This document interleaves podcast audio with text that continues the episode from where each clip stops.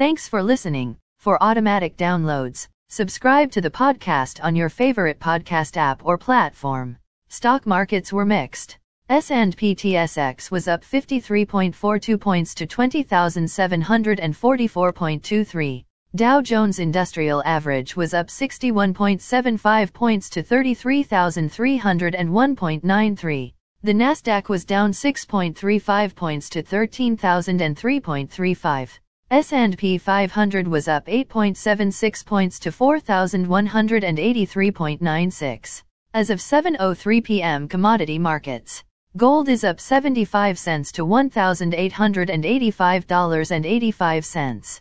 Silver is up 3 cents to $23.35.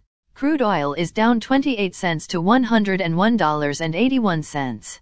Copper is down $0 to $4.46.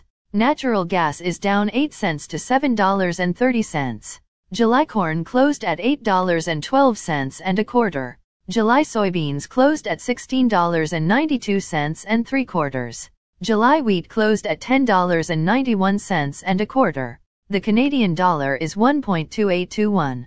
Highlights of today's news. Canada Pacific Rail reports lower earnings. Facebook returns to user growth. Four European gas buyers made ruble payments to Russia. Dr. Fauci says COVID is transitioning to an endemic disease. Switzerland applies new sanctions to Russia. Again, thanks for listening. For automatic downloads, please subscribe on a podcast app or platform. And please consider leaving a rating on the podcast app or platform. It helps grow the show. Thank you.